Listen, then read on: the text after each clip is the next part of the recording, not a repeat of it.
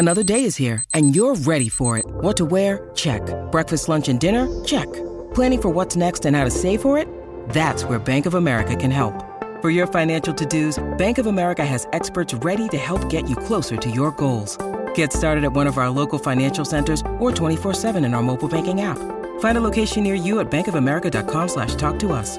What would you like the power to do? Mobile banking requires downloading the app and is only available for select devices. Message and data rates may apply. Bank of America and a member FDIC.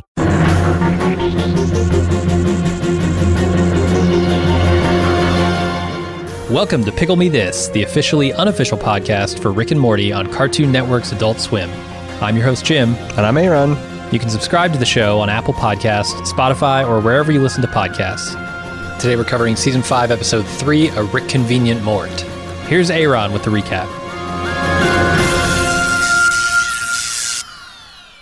While out on a mission to create some custom merch, Rick and Morty encounter Planetina, a sentient amalgam of Earth's elements summoned by an ethnically diverse group of teenagers called the Teenateers to fight pollution and environmental harm. Morty takes all of five seconds to fall deeply in love. Morty's infatuation with the potentially 5 billion year old Planetina is a problem for Beth, which leads her and Morty to being at odds and Morty running away from home. Meanwhile, Morty's Twitter patient with Tina causes Rick to be left without a wingman on his ambitious sexual tour of three dying worlds. All three are just moments away from suffering a planetary cataclysm that will wipe out all life in their systems, and they are responding by throwing a hedonistic ragers against the dying of their light. Rick drafts a newly heartbroken Summer to join him on his bacchanal, but will their troubled grandpa granddaughter relationship survive the experience? Will Morty save the planet or at least notch a positive relational experience with Planetina? All right, Jim, we've both seen season five, episode three, A Rick Convenient Mort. Mm-hmm. Well, what did, what did you think of this episode? Uh, I'm I I was an unironic fan of Captain Planet back in the day, uh, back in the all right. nineties. So Hot you take. know, if if they're gonna riff on Captain Planet in a fun uh, and violent way, I'm down for it. And I thought this was pretty fun. If you know, it's not as good as last episode. I really enjoyed the the decoy episode, but this was yeah enjoyable, enjoyable. I, I don't know how it's not like super important, right, to Rick and Morty's uh development. I I don't know. Maybe maybe the teenagers rebelling against their parents a little more is is being amped up. You know, Rick stoking those flames, but it yeah, I fun. think it's kind of important, maybe from a Morty perspective, and it's like the, development of his relationship with his parents and whatnot like that. But Right. you know, like shit, what is and is not important on the show. yeah, Um, it's not the, the evil Morty continuity that people are looking for. Certainly, uh, it- although I I think you could like, there's some people trying to draw like you know the the the Punnett squares of which evil things and which traumas are adding up to Oh. being a Rick and Morty. Yeah, there's people to people doing Morty that. Rick, Uh, or Morty evil. Yeah, people doing the evil Morty math on that stuff. Um, Sure.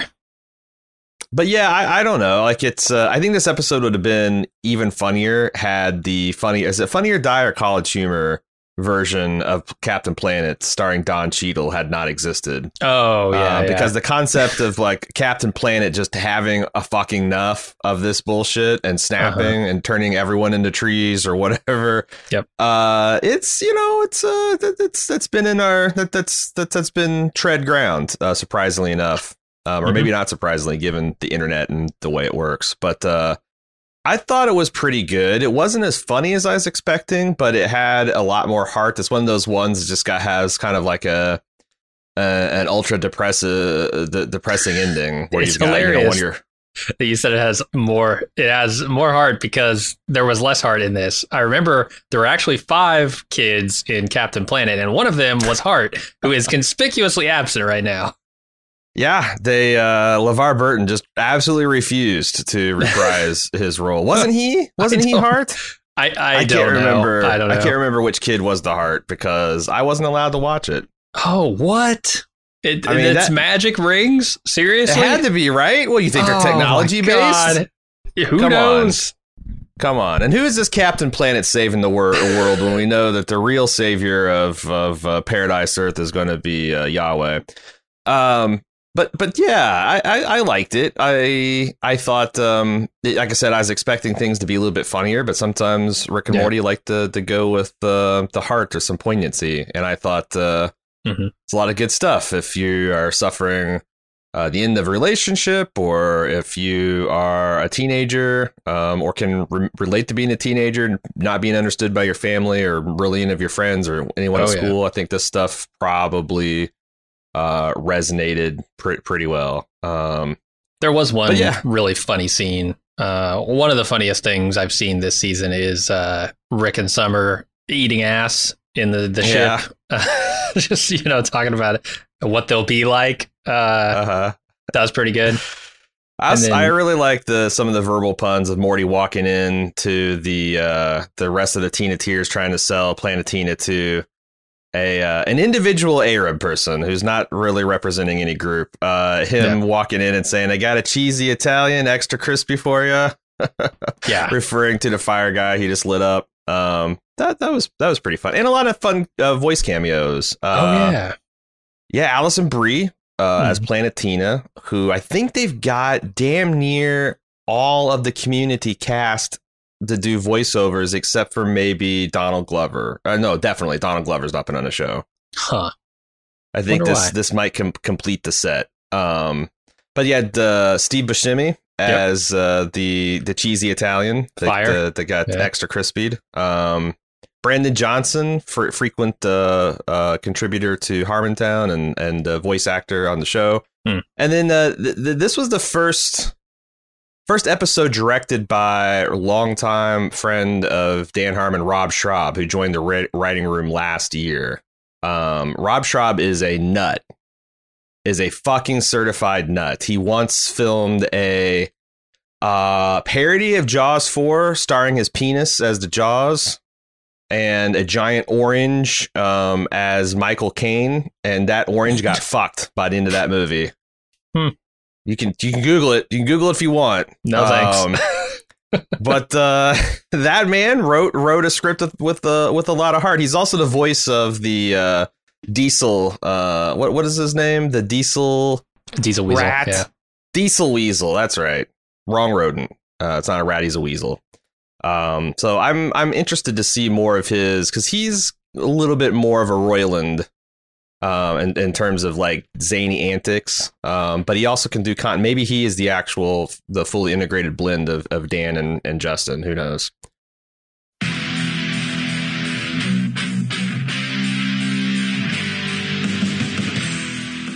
We're getting geared up for the sixth annual Summer Badass Fest. And while we're working on a slate of apex badass films to enjoy, we've got an early action packed announcement to make. Just like last year, we're kicking off Badass Season with a live movie watch and podcast recording. We've rented out a theater for connoisseurs of action films and bald move fans that just want to have a great time. Unlike last year, this year's movie is top secret. Hush hush. No hints, except it's incredibly badass. It stars an absolute icon of the genre. We're willing to bet most of you haven't seen it, and it's gonna be an incredible viewing experience with a packed house of bald movers. Those of you who came to last year's screening of Total Recall know what a party it was. And those of you who didn't, now's your chance to experience it. Meet me and Jim, order some custom movie themed drinks at the theater's full bar, then watch us record the full podcast for the movie. We reserved a venue over twice the size as last year, but seating is still limited. It's happening Friday, Friday, Friday, June 21st at 7 p.m. in our hometown of Cincinnati. Get full details and buy tickets at baldmove.com slash live. Cincinnati's actually a pretty great city to visit, and we've got lots of details for side adventures on our event page as well. The Reds are playing the Boston Red Sox in their fantastic Riverside Stadium. The thrills of Kings Island just minutes away, and I'll be leading a kayak trip down the scenic Little Miami River on Saturday. Again, get full details and get your tickets now on our Badass Fest 6 page at baldmove.com slash live, live,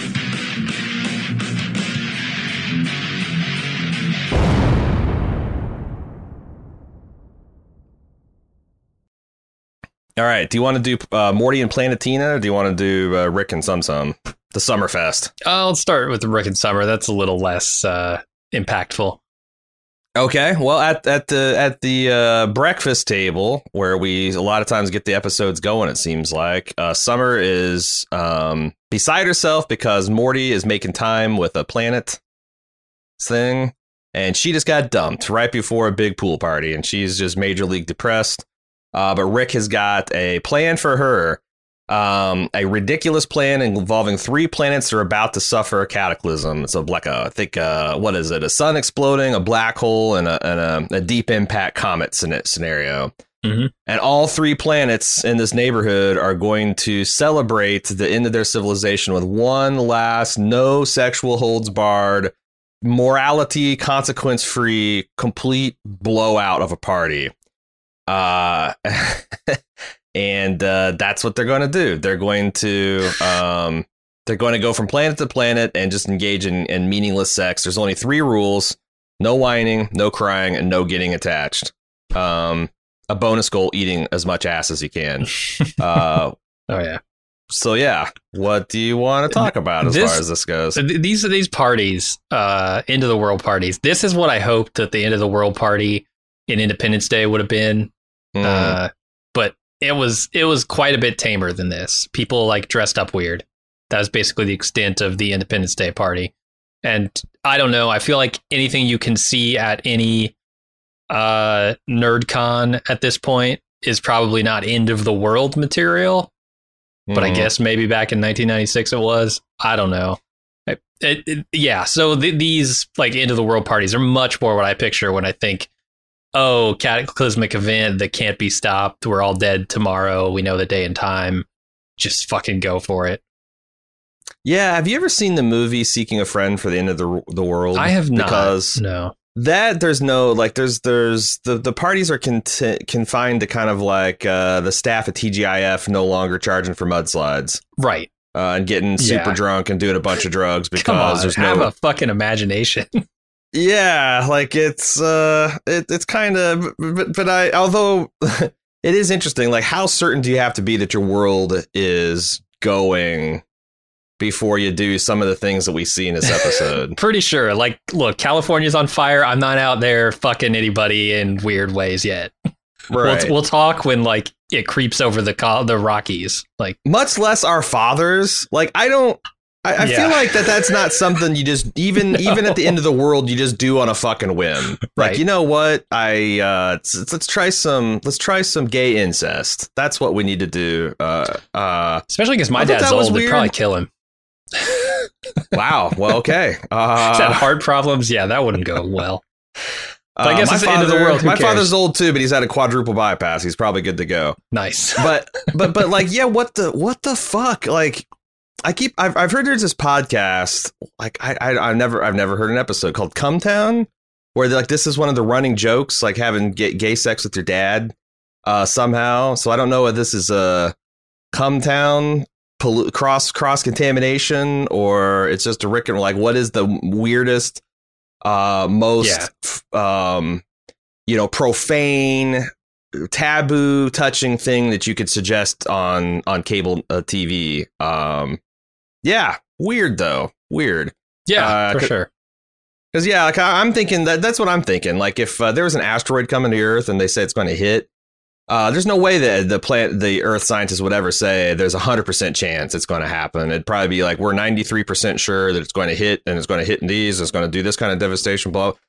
Yeah, I, I don't know. I don't. I I, I just. I, it's plus. It's like it's. De- yeah, you have to desire. You have to have the desire to fuck your dad in the first place to act on it, right? It's not For just sure. like ah, fuck, it's in the world. Why not? Let's just who knows. I, Mm-hmm. it's, it's a weird, it's a weird space for the for the thing to go. Or to get it's peed also- on. Like, oh, I don't know. There's several things back to back there that they're just like, yeah, I want none of that. Yeah, it's also interesting because sometimes I or Rick and Morty is kind of like my moral barometer for like not not necessarily for who I am as a moral person, but like the things that I like get squicked out by. Hmm. You know, Yeah. like uh uh just I got a little borderline squicked out of just Rick and Summer going on this giant fuck fest. Has and I I wondered is like is this Hmm. something that like Rick and Morty have done. I know they've done an off-screen adventure where they're going to pound a bunch of mermaid puss, but it's almost like always alluded to and whenever like Rick is confronted with his grandson's sexuality, he's always kind of like appropriately disgusted by it, which you, you should be by 14-year-old sex life. Um, it's. I mean, this episode starts with them potentially going on a pussy pounding expedition, right? I mean, that's uh, based on their shirts that they're creating. I think you're supposed to understand that this that, that Rick was going to take Morty on yeah, this. and then he got infatuated with Plan- uh, Planetina, and that whole thing was off, so he needed somebody else. Yeah. Yeah, so so there's a hastily modified T-shirts with uh you know Rick and Summer pussy pounders, Uh, uh, which turned out to be elbow licking. Um, I don't know. Like I said, I'm not. I didn't find that very funny. Did you find the the elbow titties part funny? Because I I was indifferent to it. It's funny just because they pixelated it out, and it's supposed to you're Yeah. supposed to use your imagination for how how amazing these elbow titties must be, and like what you can do with them that would cause Rick to be so, you know, uh Yeah, dependent on the elbow grease. I don't know, man. It wasn't doing it for me. Sorry. Also, that voice, uh, Jennifer Coolidge, Stifler's mom. Really? Okay. Yep, guest star. Uh, nice. yeah, I don't know. Um, did, but that's the thing. It's like I kind of was like, well, okay, is it, do I believe that Rick's going to break the rules for this woman that these elbow titties are this good or something, or she's so? But I, I guess like then my next thought is like, well, Rick doesn't really need that good an excuse to break his own rules. Like the excuse can just be I want to do it, Mhm. and then suddenly the rules are for squares and blah blah blah, and so so it's like I think maybe the point is this is kind of dumb, and, and Rick Uh-huh. just doesn't care. But I don't know. Summer's reaction to elbow titties was maybe that they are they are a force to be reckoned with. I guess so. Yeah. Um, but yeah, I I don't know. I I thought that uh, the, her in her whole speech about this is what you're up against. These are what wars were fought for. These are ruined kings. Uh, they've inspired presidents. I I thought that the I wanted to kind of take it at fa- face value. Um, I also really love some of the animation, like the sequence of Summer diving into the f- just writhing fuck street of slugs and essentially Yeah. swimming through those muscles and mucus to get to the uh get to Rick Saucer was was pretty inspired. Then her just like pulling out of it and seeing all that thing does that landscape slide past. Yeah. Uh, pretty rewarding for for pausing and rewinding. There's a lot of like again, I love an animator that would spend two or three work days on something that your average person seeing this is going to see for two or three frames, you know. yeah. No, they're they're great about that. The animation on the show Yeah. is really good. yeah, it's it's it's a it's a hell of a lot of fun. Um, I also really I really like the reaction to Summer saving the day. Both Rick's, which is you know him Mhm. admiring the fact that she would be so petty to save a planet, not just because she can, she can just literally put, put push a button and save the day, but particularly to fuck over Rick and his new and his new toxic relationship.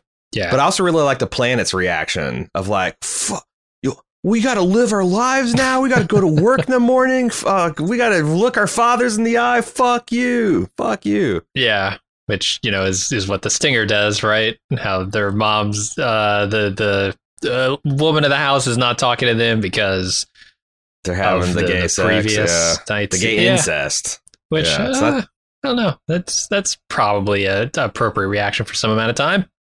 Yeah, I don't know if you get over that one. I don't know Yeah. how you reconfigure your stuff that that uh, is is no longer an issue. But Mhm. um, I did think it was interesting because it seems like it's a deliberate juxtaposition of like society's working on sudden and sure doom. Like there's no Yeah. talking your way out of the pit. It's happening. It's happening tomorrow versus societies struggling with very slow moving, uncertain inconvenience. and man-made as compared to universal catastrophic events, right? Supernovas Yeah. and black holes. Those are things we have no control over, whereas Planetina is fighting against the things that we do. Yeah, yeah. It's just I thought I think that there is like deliberate. But that's the thing. It's like I, I don't know where the commentary because I was expecting this to say definitively one thing or another about like you know the climate and climate change and planetary destruction, et cetera, et cetera, et cetera. Um, it said a lot and I don't know what is the dominant voice here because like should mm-hmm. we just give up because we've already passed the point of you know because some some a minority of scientists have said that like turn off the lights. It's already too late. You know we've we've started runway things that are going to make uh, this uh, the the shit that we've been dealing with the last five or ten years look like tiddlywinks and there's really nothing we can do technologically to stop it. There's many more that say no no no we can certainly slow things down and and kind of put the retro rockers rockets so that society can kind of soft land into some sort of state equilibrium in 50 years or so. And then of course there's the other very small minority that says fuck it. There's nothing pro- there's no problems. Keep doing what we're doing. Um, right. did you do you think that what do you think the the show's opinion is if any? Uh i think the show's opinion is that we're headed down a very bad road. Um it's just what what are the solutions, right? Because Morty's very much like the pacifist, don't solve it with violence type. Planetina is very much the solve it with violence because I've seen how this road goes if we don't solve it with violence because we've been mm-hmm. doing it for 50 fucking years now. Mm-hmm. She's been doing it for maybe 5 billion, who knows? Right. Uh, which, let's just say, if she's been monitoring the Earth, taking care of its ecosystems for 5 billion years, she's done a shit job so far. So she needed to write four teenagers to put her together, man. All she was is just a disembodied spirit before. Right. I you probably could have got in there the first time somebody rolled coal and maybe put a put the kibosh on that, let's say, or maybe the first time somebody nah, uh, first time the cavemen started rubbing two sticks together, just yeah, fucking get in there just, and blast them. Yep, yep, yep. Keep that internal combustion. Keep all forms of combustion uh, under wraps, and yeah. and you got it. Just um, eat fish and vegetables, raw veggies. But I thought that was a if we're going to shift over into the the next plot, the the mm Rick and or the the the Morty and, and Planetina plot. Um, you know Morty's point there about like, well, this is what it takes to save the planet. I don't want to. Like, if it takes mass murder, and there's some people that advocate for this, uh, like eco-fascism, uh, or eco-terrorism, that like we need to just wipe off like 90% of the planet's uh, population, if not all of us. and we need to have these rigid okay. blah, blah, blah. And we need to, you know, this, that, and the other. Like, if that's what it takes to save humanity, maybe, you know, or, or also maybe this is just a referendum on us as a species. Cause, like, again, to, to, you know, to not put too fine a point on it, this planet's going to be fine. Mm-hmm. Like, no, no, nothing we do to it is going to be so bad, except for maybe all out nuclear war that other life won't thrive on it eventually. So what we're really talking about is the human experience on Earth coming to an end or yeah. becoming very hard or hostile. And then like if we it's there's kind of poetic justice to us doing it to ourselves. And like that justice is not averted if like, you know, 0.1% of the planet just decides to take things over and impose this gun. I, I don't know. I I don't want it to be that way, but I also see the the logic to us us, you know, sleeping in the bed that we've made. Oh, for sure. Um, I guess the question is like, how hard do you fight for that? It's like, I, I think of it as like a body's sort of immuno response to a disease. Like when, you know, mm-hmm. parts mm-hmm. of the body are rebelling against the body as a whole, the body cuts that shit out.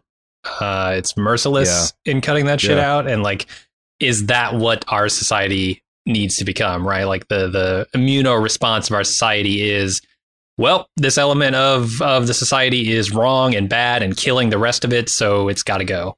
Uh, yeah. I don't know. There are, I think, there are points all around um, because you know we also don't want to turn into that ourselves, right? Because that could be a slippery slope. Uh, who, how, how, who determines uh, who the bad guys are? Who needs to be, uh, you know, extricated from society, and who does that? Um, it, uh, all big questions that are hard to answer and like I I certainly don't want the responsibility of answering those, but also I don't want our civilization to just completely disappear because yeah. we decided we'd rather sit on our butts and do nothing while a certain portion of it destroys what we have. Yeah, I mean that's the thing like that I think that's the clicker, the kicker right there, rather. Um, you know, when they're when Morty and Planetina are talking to the coal miners, and the coal miners like, "Hey, you people didn't have the votes." But that kind of stuff, um, I think when we started democracy, um, like we envisioned, like, okay, if you say that to someone's face when you're talking about whether you get bike lanes in the city or not, ah, Mhm. fuck, we didn't get the votes, you know, we're not going to have a subway this year, or we didn't get the funding for the stadium, or, you know, we're going to have to cut back on the libraries. But when you're talking about, like, hey, you people didn't get to vote, so we're stuffing these other people in the ovens, or you people didn't get Yeah. to vote, so we're going to let a very, very small, uh, minuscule fraction of people just continue treating Mhm. the earth like it's like it's their fucking latrine. That's a little bit harder to swallow, especially when it's not like a huge majority. It's not like ninety percent of people want to do this, ten percent. It's when, when the the odds are a lot. It, it, it's it's I don't know. Well, and it's not the only issue you're voting on, right? Like if Right. if you were to come to them and say, "Do you want to destroy the planet by doing these things?" everyone would say no. 99% of people would say absolutely not. But when you mix Yeah. it up with 15 other uh, things that are affecting their daily life right here and right now, Yeah, like what ask them to vote use. on that, they will Yeah. maybe, you know, put off the sort of bigger issues in order to get some, you know, so, some thing for themselves today. So like, yeah, we're we're short sighted, we're kind of stupid, we're a little bit selfish, but also, I think people would not choose. You know, not being able to get the votes for something does not mean people have chosen to do that thing. Yeah. Yeah, it's uh it's wild. And there's a couple other things I thought was interesting cuz like, you know, Rick is always the smartest guy in the show and uh or supposedly. And when he says stuff like he throws an aluminum can on the ground and Morty's like, "Jesus Christ, not in front of Planetina." And he's like, "It's uh it's a- it's 7% of the earth's crust, Morty. Yeah, I'm sure we're going to need every atom." Like hmm that's not why we recycle aluminum. We recycle No. aluminum because like it's super energy efficient. Mhm. Like it costs like I don't know something ridiculous, like five percent of energy to take uh, aluminum and recycle it back into aluminum than it does to like take raw aluminum and turn it into something you can create a product with. Get it out of the ground in the first place, right? We've already invested Yeah. that money in getting it out of the fucking ground. Well, Yeah, why rip another mountaintop off when you can, with all the environmental damage Yeah. and spend the insane amount of electricity to get the stuff? Because I guess that's the that's the real draw. It's like um, turning aluminum into something usable just requires a shit ton of heat and power. Mhm. Um, and when you can just melt an aluminum can and for a fraction of that, like why wouldn't you? And I like that's the thing that like I don't know. Like if uh, you know, like uh, obviously Rick and Morty has a pretty diverse crowd of people watching it, and when you put the smart, you, you give the smartest guy on the show, even though he all, is a nihilist and he also is not a uh, you know uh, not above doing dumb shit. I, I do wonder like what that does to the viewership. Like, do they think it's like you know a joke to recycle aluminum? Because that's the other thing is like right. it is kind of a joke. And I, this is something I'm sorry I've been mentioning this on several podcasts because it's a true fact I've just discovered and I'm fucking aghast because hardly anybody knows it. It is a joke. Our plastic recycling worldwide is literally a joke. Mhm. As far as I can tell, we we we ask people to separate their plastics. They do kind of a shitty job of it. They don't really clean it to the net, and then the vast majority of those those things just get plowed into the ground in landfills because there's no cost effective way to recycle plastic. But like glass and aluminum, those are the like real and and to extent any kind of scrap metal. That's the real success stories in recycling. And you're shitting on one of the biggest success, success stories by the smartest character in the room. I, I don't know. Maybe maybe an entertainment party foul, a bit. Yeah, like are the people watching this thinking, "Oh, well, you know, Rick has an endless supply of seemingly free energy. He can create just entire species of beings to power his cars, so maybe he could do that for whatever recycling or or extraction or whatever. He could go out into space and get aluminum from the asteroids. Like are you factoring all that in or are you just hearing, "Oh, aluminum aluminum recycling is a stupid thing to do?" Exactly. Because the vast majority of people, you're right, are probably hearing the latter. Right, right, and uh, that I don't know, like to the extent that like I, that's and that's the thing. It's like, so what's that going to do? Like maybe there's a couple hundred people around North America who are going to start throwing their aluminum cans away and stop because Rick says it's stupid and there's seven percent in the Earth's crust and all that stuff. I don't know, but it's a hundred people that we probably don't need contributing Sure. to the problem. Uh, but it's so weird because like there are a lot of like a lot of times when they have Rick do something kind of like counter to I guess you know the accepted conventional wisdom, they'll like have a little wordplay showing that how you know, like he uses the R the R word, and Morty's like, oh, you can't really do that, and more and Rick essentially gives a little sermon on like the true issue of the thing and how this wasn't what you know. It's like there wasn't even that, like you know, Morty. Th- there wasn't any any back and forth to make Rick be clever. It's just that he shits on recycling, but that's uh, it's Rick and Morty. It's a cartoon. What are you gonna do? Oh yeah, I mean the whole episode is is cynical as hell about this, right? I mean, look at the Planetina stuff with the kids and their marketing, yeah, do, doing cons with Planetina and marketing Funko Pops of Planetina and Which are destined to be in landfills. I mean, is, that- is, oh, that- it's is that plastic. Like vinyl is plastic, so like, sure, yeah, I sure. mean, and like all these exclusive that are selling. I mean that, yeah. I mean they're like taking shots at con culture there. Um, Mm-hmm. you know, you can buy this exclusive thing for fifty bucks. It's going to be in a land farm. The fact that Morty is Yeah. really only into the environment because he wants to get in Planetina's pants, which is a pretty doing tried and true trope in in cinema. Yeah, sure. I mean, Always And- Sunny and- does an episode about it. Oh, and then the fact that like he's he's not even helping. No, You know, in the grand scheme of things, scooping up one rabbit is not going to do anything, especially when you've got Planetina. And I think there's also a little bit of that. The fact that, like, I, that's another one of the tricks they use is to make us feel like, as individuals, we're responsible for all this. Oh yeah, I mean that's you know part of the marketing of like the Captain Planet and here and the Planetina stuff is uh, you are the solution. Bullshit, bullshit. We're not. I I couldn't pollute enough in my entire lifetime to add up to one day worth of big industry pollution. It's just Right. not going to happen. So Yeah. yeah, I'm not the problem. Yeah, especially since again, like recycling, when we're talking about like recyc- uh, plastics and and a lot of paper products, um, we've been doing kind of the quote unquote right thing for years and years, and it's not doing any good because it's by design. Like the whole plastic recycling, um, like so many other things, turns out to be like a big business plot to make people think they're doing something when they're not really, so they won't affect their behavior because their behavior is Yeah. making people rich. So, and that's the that's the big thing about the environment is like if you factored in all the externalities, all the the trillions and trillions of dollars we're gonna have to spend mitigating this. If we'd have started 30 years ago factoring that in to our decisions, then we could have made a lot of positive progress without, you know, on on a on a by by a comparative song.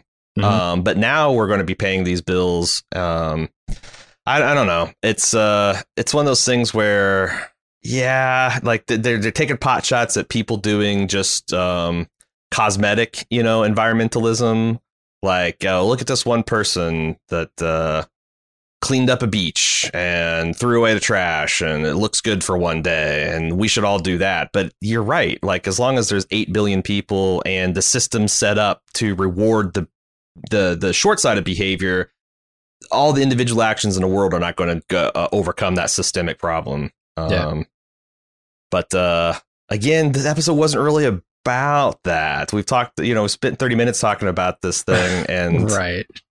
it's uh, you know, maybe there was forty five seconds of, of stuff in the ep- actual episode dealing of dealing with it. But yeah, I mean um, it's it's of yeah, you know, it's all like circling around that topic. Um, and I think the episode has those things in mind when it's creating uh when it's being created, but I don't think it you know sets out to address any of those specifically. Yeah. They also uh, they're also an interesting question about whether Morty acted virtuously by setting Planetina free. Because on, on the s- subsequent watches, I noticed that there's this uh, throwaway line um, where he's texting Planetina at night, and uh, he's like, "Oh, you looked really cute on the news," and she's like, "Oh, the plan- the Teenateers don't let me watch the news; it's too upsetting." It's entirely possible that the Teenateers kept Planetina from destroying the Earth in her wrath for th- the last 30 years. Mm-hmm. Like they're the ones that have to always talk her out of like going and, you know, sinking the oil fleets and and raising t- you know, I don't know, the oil fields of Texas off the ground and they're like as teenagers they're barely keeping a lid on her and they as an adults they're just like, "You know what? We're just going to forbid her from watching TV. We're going to keep her so busy on all this stuff that she can do to because what else? If you unleash her, she's going to d- wipe out all human life because of course she's going to. Well, yeah, is she going to wipe out human life or is she going to destroy the systems that are keeping them uh well fed, let's say. Like it didn't look like the kids were hurting for much, uh, were were wanting for much. Uh, they had this big fancy tour bus. They were the ones like they just call her in. She doesn't need to eat. She doesn't need a house. She doesn't need anything like that. They are the ones who are benefiting from this status quo, not her. So like keeping her complacent seems to be some analog to, you know, what business is doing to the the people in our society. There's this interesting. I think I can't remember if it's a short story or, or a comic, but they postulated, you know, like Superman, like the world scientists come to Superman. They're like, "Look, we've done the math, and we've we've we've created this massive generator that has a crank that only you can spin because you're Superman. And if Mhm. you just crank this thing all day, all night, it will it will generate enough power." To essentially solve all the world's problems, there won't be like we can use electro- electrolysis to separate seawater from fresh water. We can power all of our cities. There will be no war for. And Superman like weighs it, and he's like, okay.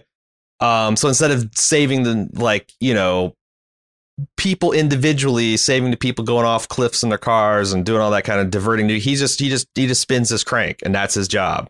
As to generate it. free planet for the planet for free energy for the planet. But it's the thing. It's like it's asking a maximum sacrifice for one person. Like this one person who can do Yeah. anything, most powerful of us, is reduced to just turning a crank.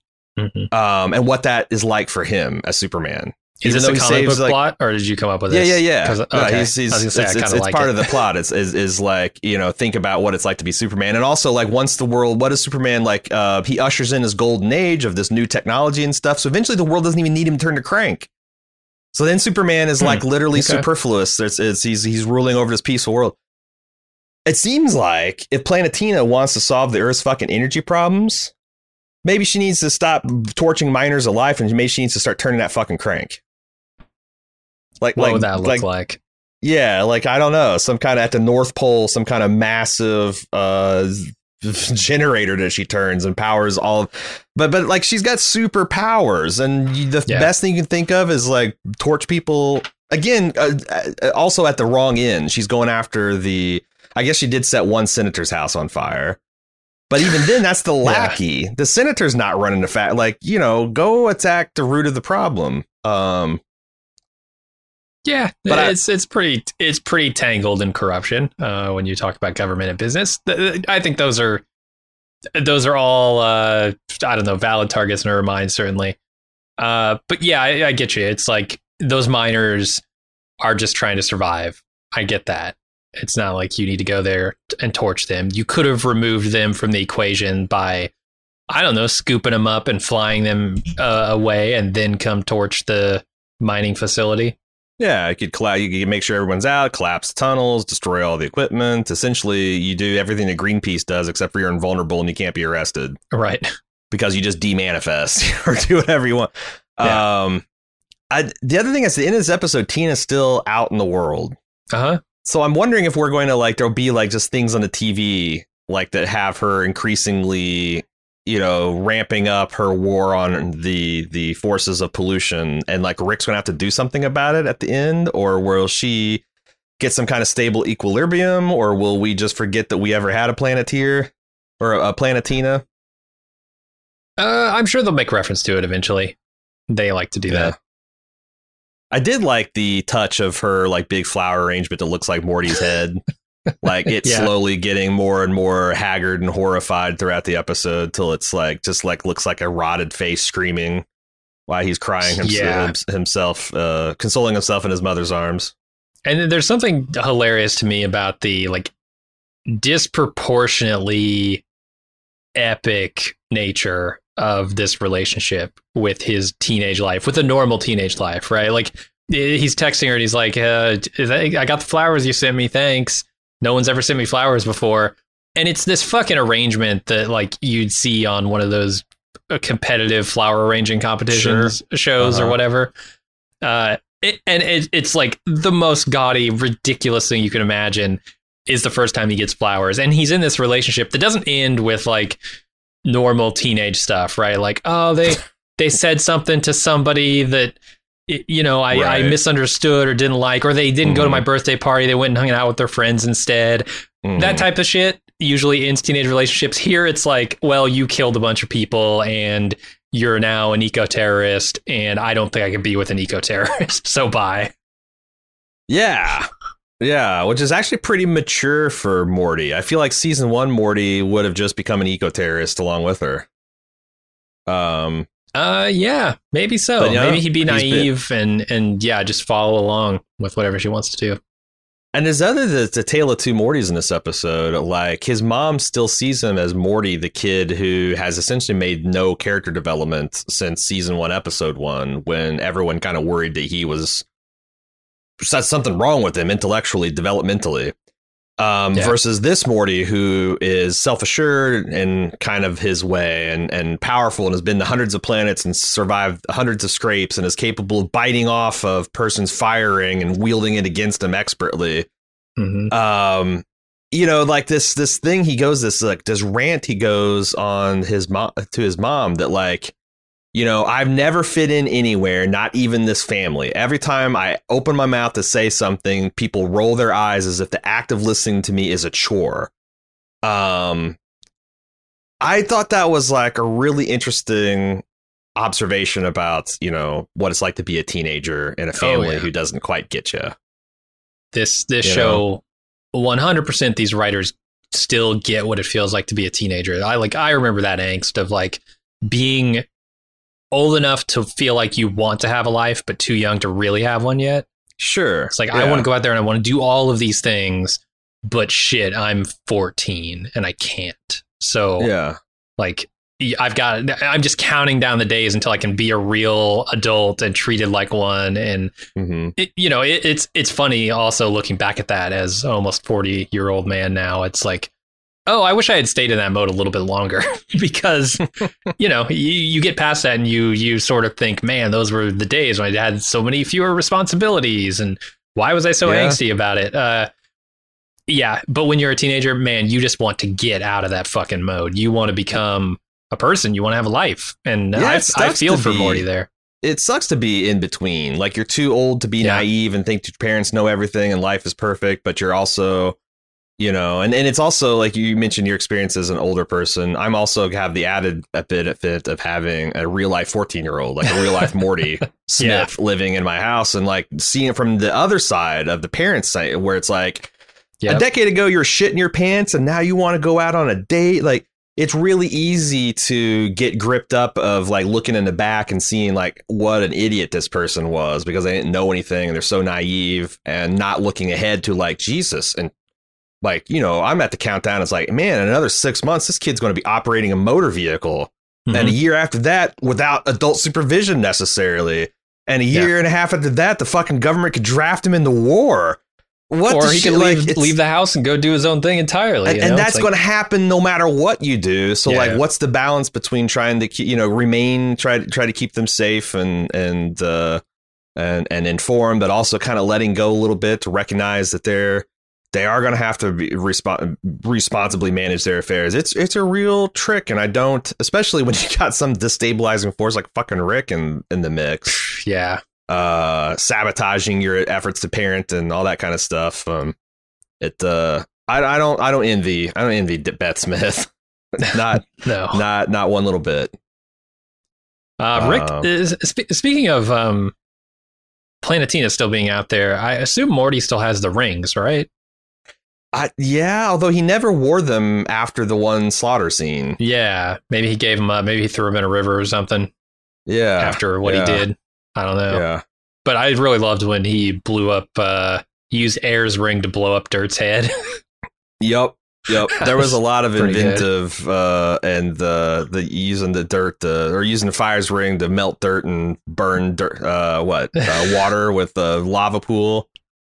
Yeah, Uh, he got one of the, he got the last one with like all three of the other rings, which was pretty good. combined yeah uh i thought that was that whole sequence was funny i love the the arab sheik that was his own guy and doesn't want to be used as a symbol to hate other arabs and Yeah. uh he gets eaten by a tank of baby seals Mhm. uh before he can club them presumably and and and make a coat out of them uh i thought i thought that stuff was was was pretty funny Um, I also really like the game, the Punch by Lunch game, because it's like an amalgam of like all those stupid ga- family games, Mousetrap, Don't wake Uh, daddy.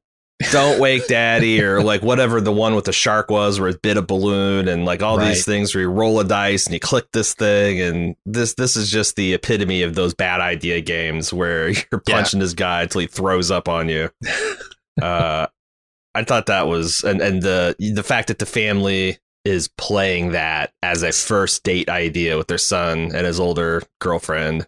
some of those games got pretty messy. There's a pie one, which like you, you every time you land on a certain square, you stick your face up to this thing, and there's I a played that game. You do?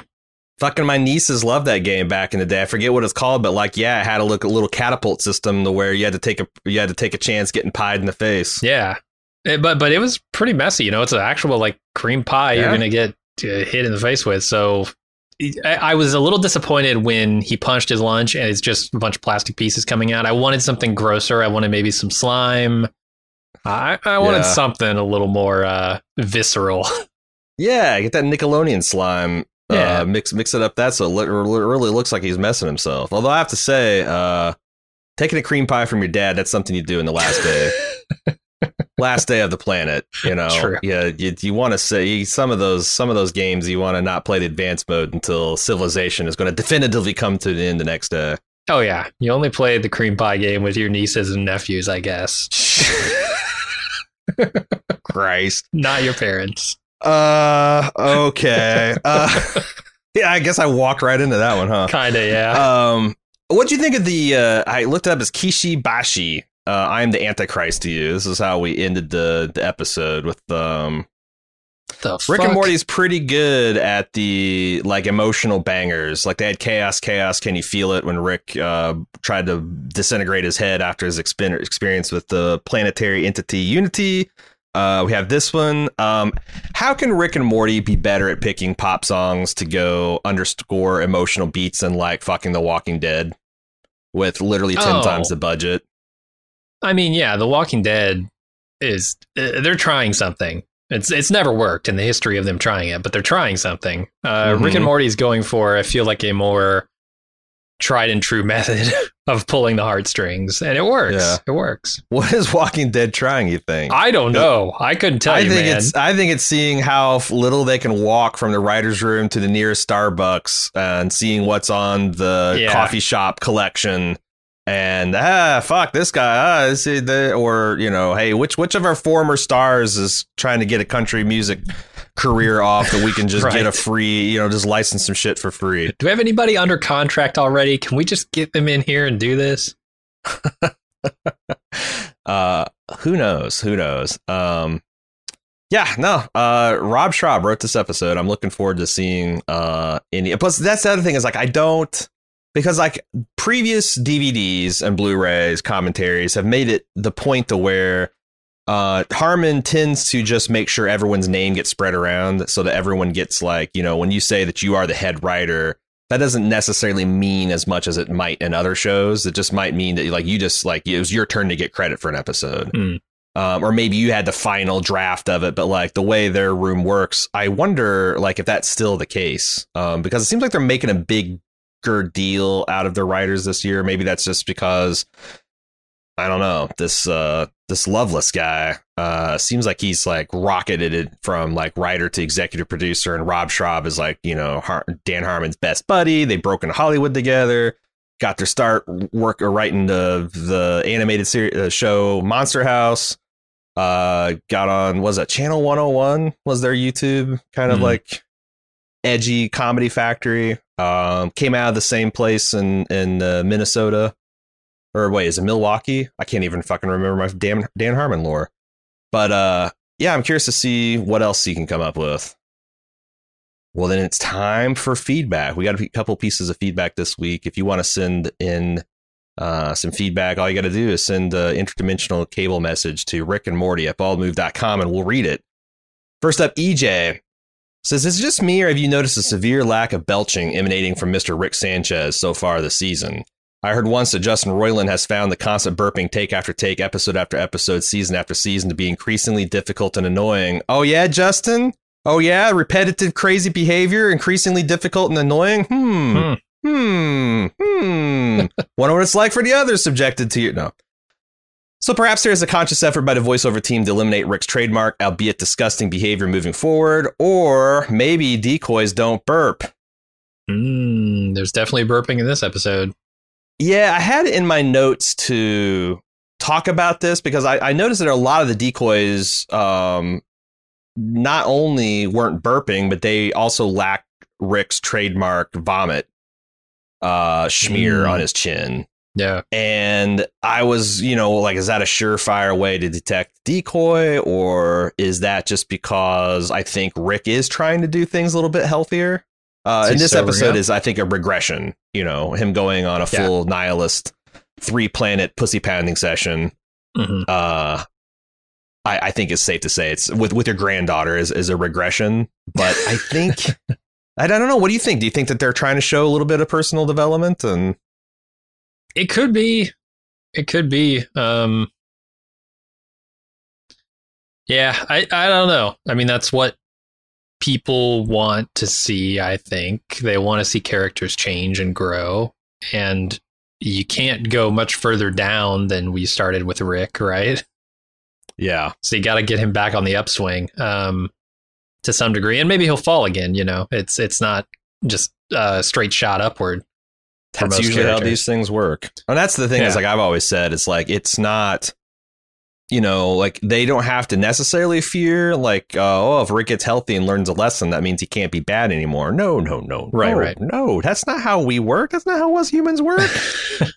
if all you needed is to get accurate information to to make good decisions going forward, like shit, ninety nine percent of us would have this shit whipped. But you gotta con- you gotta contend with your limbic system, man. Yeah. Uh, and here to talk about that is uh, official therapist of the podcast, Tom Jones, uh, therapist from Atlanta, here to talk about some Rick and Morty. This kind of goes to this whole thing. Uh, some brief comments about last episode. I think I really like this episode in the classic Rick and Morty style. You take an idea, draw it out to its most extreme version, and let chaos ensue. I especially love that we got some recurring character cameos and felt that all the sci-fi jokes really landed for me. I especially liked Morty's like Westworld and later like Ex Machina lines, only for Rick both times to say yes, but don't fuck them. Hmm. Uh, yeah. Why is it always? I mean, I know why it always descends into fucking robots because that's the first thing you do if you develop a humanoid robot. Uh, if it was fully functional, you would give it a test fuck. Absolutely. I, I mean, look, is it are machines not there to satisfy our basic needs? Right. That's Right. the whole reason we fucking build machines is because we need to eat, we need to sleep, we need to, we want to fuck, Yeah. uh, and we need shelter. We build machines to satisfy those needs. Robots are going to get fucked. I'm sorry, it's going to happen. Yeah, and I mean it's it's you can argue about sentience and like what that means, but like you know if we're just a, we're just, if you're just squeaky about fucking a machine, getting pretty preachy the way you treat your neck massager, Tammy. You know, if, if, if, you, if, if you ask for its consent before you flipped on the power button from low to high, no, I don't think you. I think you just did it. Yeah. But anyway, uh, Tom continues. I keep struggling with this idea on Rick and Morty that I would love to hear your thoughts on. If a character can become clones, have alternate timeline versions, or exist inside holograms, why do we care about personal growth? I love the serialized stuff they do here, but it'll start to feel hollow if I can't trust the versions of the characters I see on screen. For the silly episodes, it doesn't matter, but for the character growth episodes, I'd really like to trust the characters I'm seeing are in fact the characters I'm seeing. Love to hear your thoughts. And uh, the second there are more Dr. Wong scenes, you know I'll be here breaking down my thoughts. Um, this is something we've talked about a decent amount, and I've been thinking uh, since I since I saw Tom's email earlier. I've been thinking about it more. What What do you think? my initial feeling uh, is that the continuity of these characters is preserved by the show, whether they're the actual characters or not. Like, I, I don't think the show has ever reset the reset the characters of these characters. You know, if you know what I mean. Like, Mm-hmm. they, they there is a line you can draw from season one, episode one to season five, episode three, and you can see growth in whatever version of Rick and Morty we're following right now, right? Because Morty's dead. The the original Morty is dead in the backyard. Uh, and and replaced by some other Morty, and we didn't we didn't even skip a beat, right? Those that Morty Right. was just our Morty now, and I think that's where I come from with this. Is as long as the show has a continuity of development for characters that look, sound like Rick and Morty, I'm gonna be okay with you know whatever number of decoys, clones, robots, whatever replace them. I've been coincidentally in the last couple weeks I've been reading about like some transhumanist thought on like simulation theory and whatnot, and this seems to me like a trap for just super uh, a nihilist trap for super smart people to fall into. But there's this thought that goes along the lines of this that like if it's technically possible if you squint to think that you could simulate an individual's experience then it's almost mathematically certain that that's happening at some point. Mhm. And once it becomes possible, it's actually much more mathematically um, plausible that you are a simulation rather than you're in the prime existence. This is why Elon Musk is accepting Dogecoin, right? Yep. This is why Okay. smart people they read this shit and they fucking go crazy. Check out Roko's Basilisk if you want to see a supreme chance uh, example of very smart people just shitting their pants. And please, please, if you're a Roko's Basilisk subscriber, I would want to hear all about it in an email. I really do. Hmm. So send that in to Rick and Morty at baldmove.com.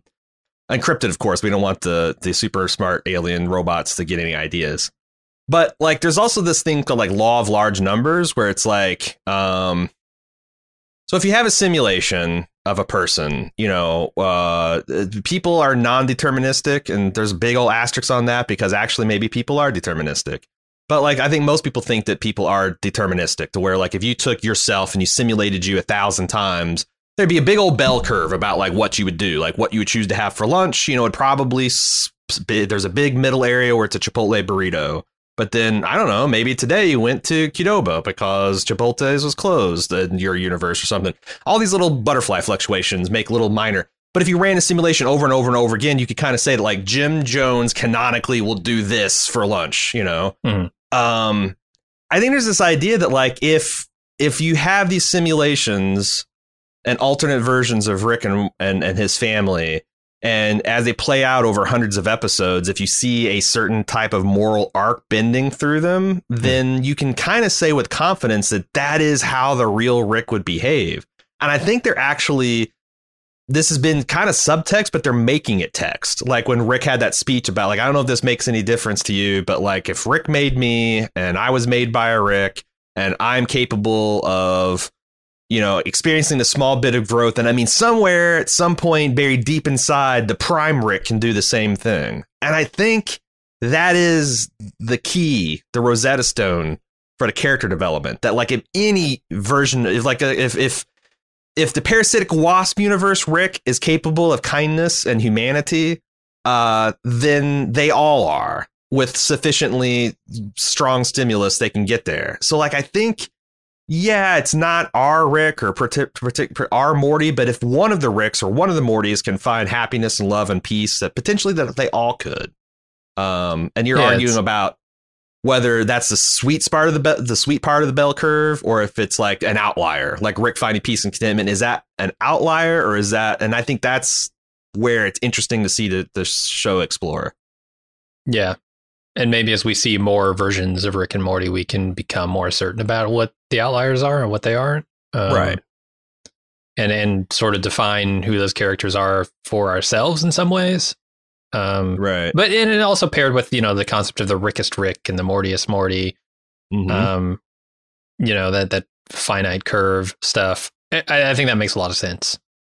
It'd be funny. It, also makes sense that the Rickest Rick would be an outlier. Like, would you think that the Rickest Rick would be clustered right in the middle of like the core behavior of the Ricks, or would he be like at one extreme end or the other? And I guess It depends. how you like- answer that question tells you whether you know. And are you interested in the Rickest Rick, the Rick that's so Rick that he's broken and incapable of like that could be the Rickest Rick by Rick's own definition, but you know the other Ricks might be grateful that they're not the Rickest Rick. You know, like what Mhm. what prize do you get for being the Rickest Rick? It seems like uh, there's no nothing good. It's all just pain and misery. And even when you're happy about something, your happiness is robbed by the knowledge that it ultimately is meaningless in the grand scheme of the infinite cosmos. Yeah. So I don't know. I don't know if that helps. I don't think that even makes any fucking sense, but it's the stuff I've been thinking about the last couple of weeks.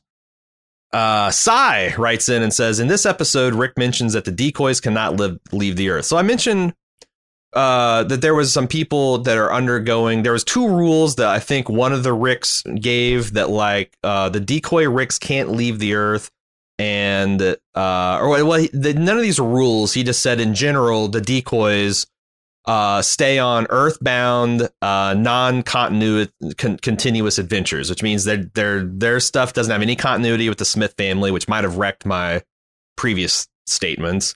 And also, they can't leave Earth. And some people took that as like hardcore rules, so that we can eliminate the reason you can trust that the the Smith family coming in from the previous uh, uh at the end Hmm. of the episode are actually our Rick uh, family is because they're coming in from the deep cosmos, which means they left the Earth, and they're having a conversation with Ro- uh, Clone Beth, which is a part of the overall continuity. So they must be the Prime family.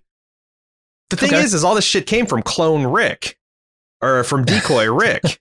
And also, uh, Rick didn't think that the clones would clone themselves or decoy themselves. So so he's already he could been be completely wrong. wrong. Yeah. Yeah, so like if if if the uh, fucked up scarecrow Rick was telling you these, would you accept it as fact, or just because you know, it was a non-belching, non-throw up on his lips, but you're like, oh, look, kind of. Look. I, I just don't understand why we think that that's any kind of gospel. Um, but let's say that it is, and go along with Cy's point. Hmm. Uh, do you think that the creator Rick has some kind of agreement with someone powerful on Earth not to leave the planet, or an order from the Council of Ricks not to leave the planet, like they do in court cases where they confiscate your p- uh, passport, or just a foolproof rule set by creator Rick to not get killed by one of the decoys? Um, I assume it would be the latter. Yeah, if Rick is under some kind of restriction about leaving the Earth, it's the most violated restriction to to, like. Yeah. I mean, maybe he signed a treaty with Nimbus a long time ago that says he will forever remain confined to the planet, but like he's not confined to the planet. So Nope. I think it's more of like the failsafe. Like, hey, Mhm. if I'm wrong about the duplicates rating duplicates, all they can do is fuck up this planet, uh, and we can just move to the corn cob planet and we'll be fine. Uh, I Were they able to travel interdimensionally? There's actually a roiling debate right now amongst the Rick and Morty fandom about if any interdimensional travel has happened this season. Because all we've seen is like this weird non Rick portal gun portal that goes to Uh-huh. this place where the time is going faster. Doesn't mean it's outside of our universe. It just means that the local time dilation is faster. There hasn't been the trademark green portal this this season, and people are going mad about what the fuck, if anything, does that mean? It just means they haven't done an episode that required intimate interdimensional travel yet, right? Yep. But it, but like, th- then that, that's the question I have is like, are, are Dan and Justin like watching the the new the people talk about this show and laughing their asses off because they just like, oh shit, yeah, we just didn't portal gun for three episodes and people are going wild, Yeah. or did they know that people would go wild on this minutia and Hmm. are like not doing the portal gun just to fuck with people, or or the other plausible thing is no, it actually means something that they haven't portaled for three episodes. Sure. Um, and we're we're gonna find out later what happens. Um, but yeah, I don't. I I have no fun. I don't. I don't trust anything that the decoy Rick said about rules, especially since they again Mhm. were wrong because the n- core Uber number one thing they can't do is make more decoys. right. So like this is Asimov robotics rule. Like if if you got a robot that's broken rules two and three, then are you? But you're gonna be like, "Ah, but I swear to God, they didn't break rule one. You know, like I I, I don't know. Yet. I don't know if I can trust those rules. Yeah. Uh, concludes with also, you guys mentioned that the first episode reminds you a lot of Netflix's Dark, and the menacing killing of the second episode uh, reminded you of the series Invincible. Do you guys ever have plans on doing a podcast on either of those shows? Oh boy, do I have a treat for you. We actually did a whole bunch of shows on Netflix's Dark. Uh, search for Dark and Bald Move. And we are coming up on doing someone commissioned a podcast on Invincible, Mhm. which will be probably coming out sometime in August, if I were to guess, uh, based on our recording schedule. But within a couple weeks of, of, of like a mid to late August date, anyway. Um, so yeah, they're they're good news. You you can enjoy our. I actually had our buddy Kim Renfro from the Insider who's one of the foremost uh, dark experts, come to talk about season two and season three with us too. So we've got quite a bit of coverage of Dark, and we'll have uh, at least one episode on, on Invincible, which I think will will be pretty good. So check that out. Thanks, thanks for uh, being fans, uh, Cy. And uh, if you would like to send us email, you can do so. It's real easy. Rick and Morty at baldmove.com. Send it in and uh, get a chance to have it read next week. Uh, that will do it for this week. We got next week Independent Spray, which damn, damn guys, yeah, yeah, yeah. Uh, it's so topical to talk about the environment in a week where Seattle is experiencing 118 degree heat and much of the country is on fire. Mm-hmm. Uh, they set the ocean on fire last week. I don't know if you noticed that. I saw that. They're yeah. Rip, ripped a portal to hell right up in the Gulf of Mexico. It's pretty fucking incredible. Like really timely episode, but yet we we had Independence Day just last weekend, and we got this Rickdependent spray next week. What the fuck, guys? What the It- fuck did you did? it's asking a lot for me to believe that they could, you know, plant the seeds of not doing three portal episodes in a row and mastermind, you know, a whole thing around decoys and outer space and all that, and then fuck up uh, on the weeks for releasing their Independence Day episode. Yeah, what the hell? You're just gonna like read the calendar upside down or something? I don't know. But uh, Yeah. that's what we got. A star spangled episode of, of Rick and Morty. Maybe? Uh, we'll see we'll see what this Rickdependent spray is all about next week. Until then, I'm your host, Aaron. and I'm Jim. See you then.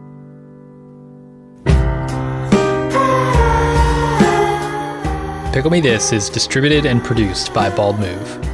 All music featured on this podcast is from the Rick and Morty soundtrack, available from Sub Pop Records. Please subscribe, rate, and review us on Apple Podcasts, Spotify, or wherever you listen to podcasts. To discover the many other great shows we do, please check out baldmove.com. If you appreciate what we do and want to directly support us, consider joining our club at patreon.com slash baldmove to get access to exclusive bonus audio and video features. Finally, you can follow us on your favorite social media at baldmove. See you next time.